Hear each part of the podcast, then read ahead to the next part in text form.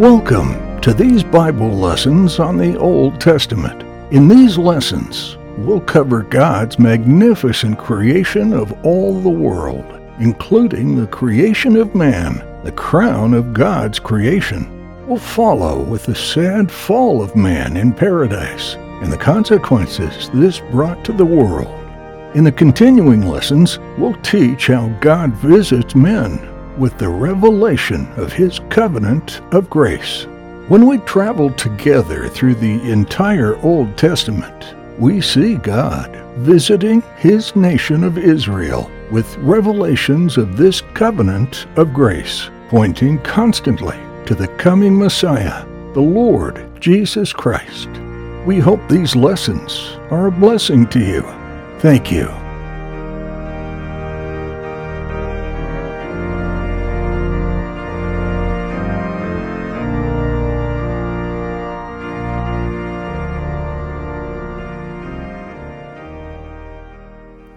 Welcome to lesson 23 about Joseph loved and Joseph hated. Follow along in your Bible in Genesis 37. First, before we get to our story, I have a quick example for you to think of through this story. Imagine a woodcarver holding a stick. He's carving into it with his knife, making holes here and there and the stick complains loudly that it's too painful to be cut and filed with the knife. But the woodcarver goes on, continuing to carve, whittle, and file. You see, the woodcarver was making a flute and was far too wise to listen to the complaining of the stick. Instead, the flute carver maybe said something like, Oh, you little piece of wood, you have so much to learn. If I stopped carving and filing, you would just be a stick with no power to make music. These cuts will turn you into a flute whose music will cheer the souls of many. In our story, Joseph is going to suffer, but his life is actually being formed into an instrument that will play a song of God's grace and salvation. Let's turn to our story. Of all of his children, Israel, or Jacob, loved Joseph the most. After all, Joseph was Rachel's child. He was the youngest. He was a good, obedient, and thoughtful son. It was also clear that Joseph feared the Lord. And with all of this in mind, Jacob made Joseph a coat of many colors. And with this gift, it became clear that Jacob really loved Joseph more than all his other children. This made Joseph's older brothers envious and jealous of Joseph. They hated him. On top of this, Joseph was sometimes sad. You see, his brothers were really rough characters, and they enjoyed doing bad things. This made Joseph sad because he knew that his brothers' bad behavior would make their neighbors disrespect his father Jacob. He was sad that they would think less of the God of Jacob too. You see, Joseph wanted to do what was right and good. The brothers hated him. They hated him even more because of two dreams. Joseph comes one day to his brothers. Listen, brothers, I have had a dream. I dreamed that we were all together in a field gathering up bundles of wheat, and suddenly my bundle of wheat stood up. All of your bundles of wheat were around mine, and they all bowed down, worshiping mine. It was as if you were all worshiping me as your leader. The brothers are angry. Do you really think we are going to serve you? Do you really think that you will rule us? Never. A few days later, Joseph again says, Listen, brothers, I have had a different dream. It was different, but kind of the same. This time, the sun and moon and 11 stars all came and worshiped me. This time it is Jacob who says, Come on, Joseph, do you really think that your father and brothers are going to come and bow before you as if you are a king? God's word says that his brothers hated him even more now. But his father remembered these words of Joseph and thought about them carefully. One time, Joseph's ten older brothers were caring for the sheep near Shechem, about 80 kilometers from Hebron, where Jacob lived. And Jacob tells Joseph, Please go to your brothers. Find out how they were doing. Find out how my sheep are doing. Then come back and let me know. Joseph has the trust of his father to go on this journey by himself. Joseph walks for hours. There he goes over the hills, finally coming to Shechem. Except, no brothers. He meets a man in the field who says, Ah, yes, I heard your brothers say they were going to Dothan. Joseph keeps walking, another 25 kilometers. With his coat of many colors, it is easy for his brothers to see him coming from a long way off. Hey, look! That dreamer is coming! Their faces are dark and vicious. Come on, they say. Let's kill him. Throw his body into a pit and just tell Dad that a wild beast has eaten him. Ha! We'll show him that his dreams are nonsense. Do you really think that these boys could do that? Our last Bible story shows how rough and violent these young men really are.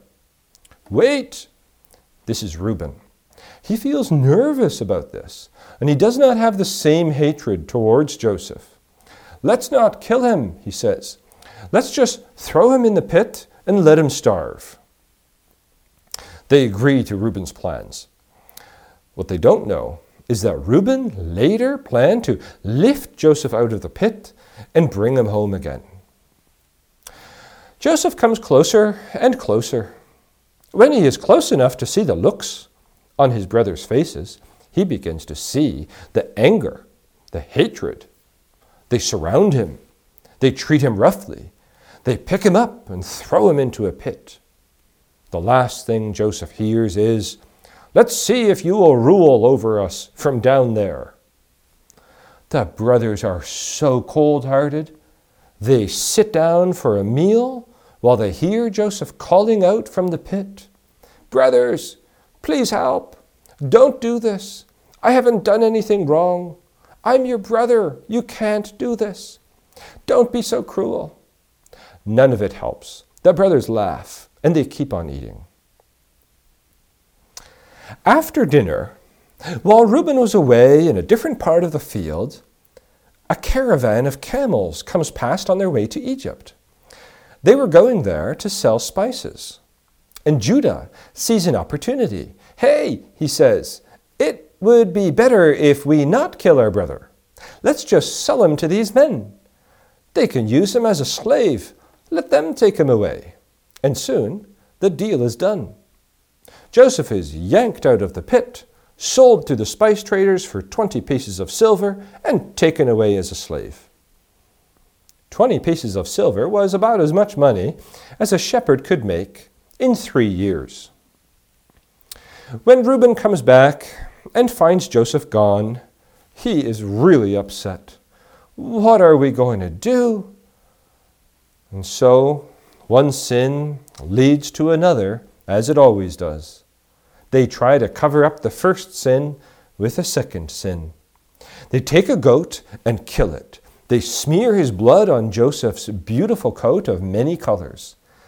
When they return home, they cruelly show it to their father.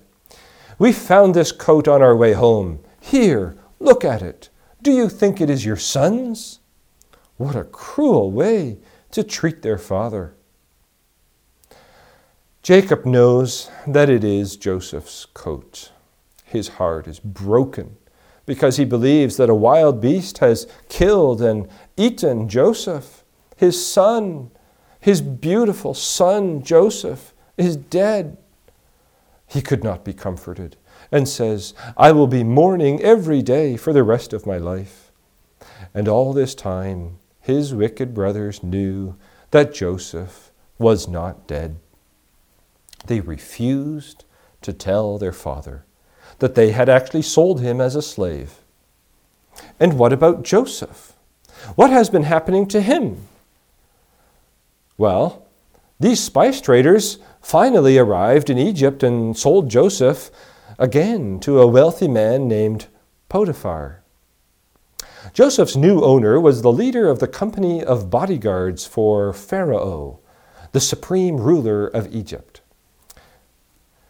Let's look now at what is a connection that we can make from this story to our lives. What message is there for us? What is God's purpose for including so much detail in the Bible about Joseph's life? We know that the Savior was not born from Joseph's family, so the reason must be that this story tells us some very rich details about who God is and about what God does and about that wonderful way of salvation designed by God.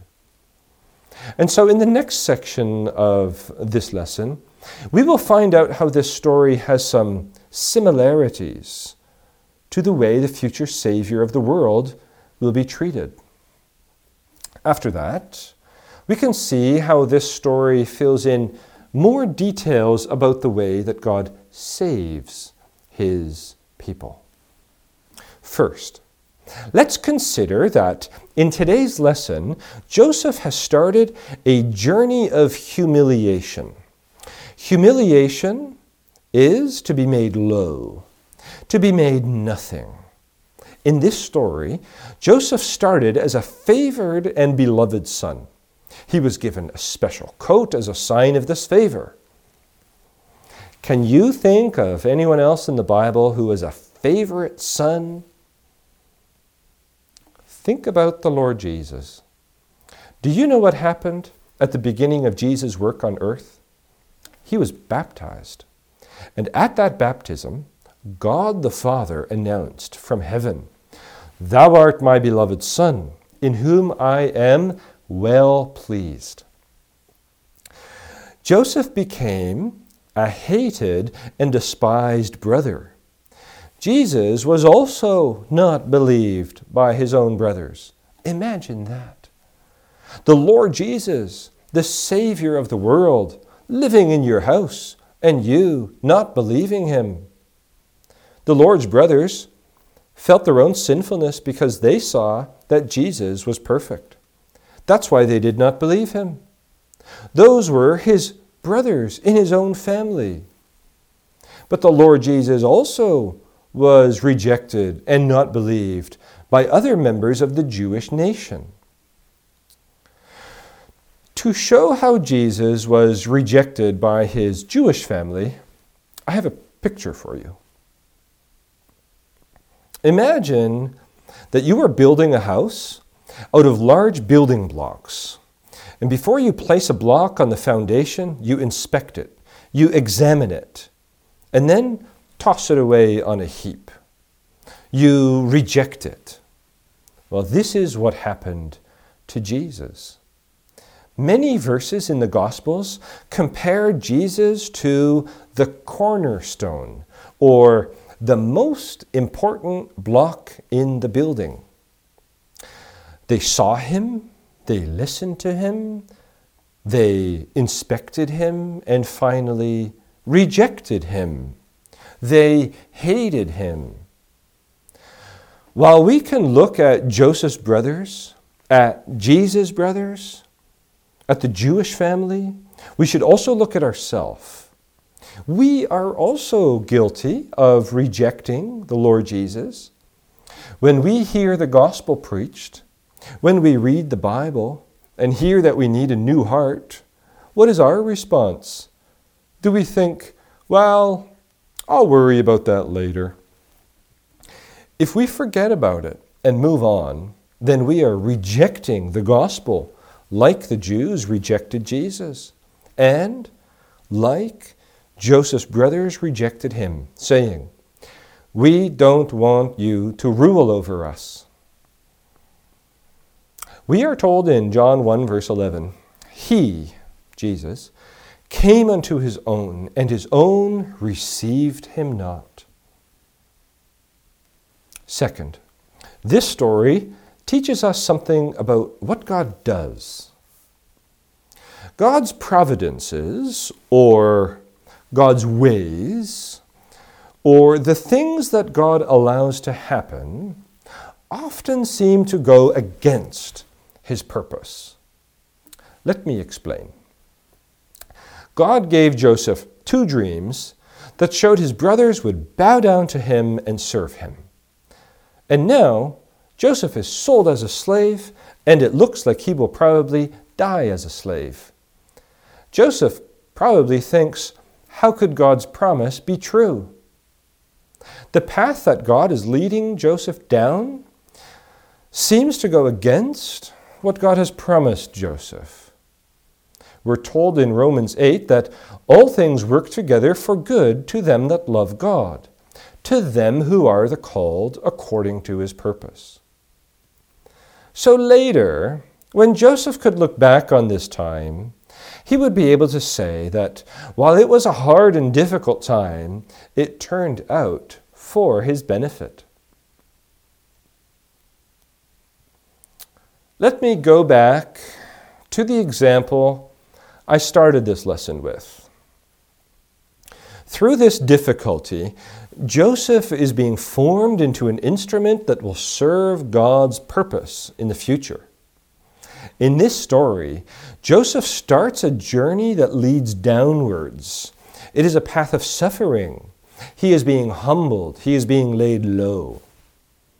God is testing and forming Joseph through these sufferings. He is doing this so that he can exalt him later, so that later he can lift him up and make him useful. We will learn more about Joseph in future lessons. But in our next lesson, lesson 24, we will also turn our attention to Joseph's brother Judah.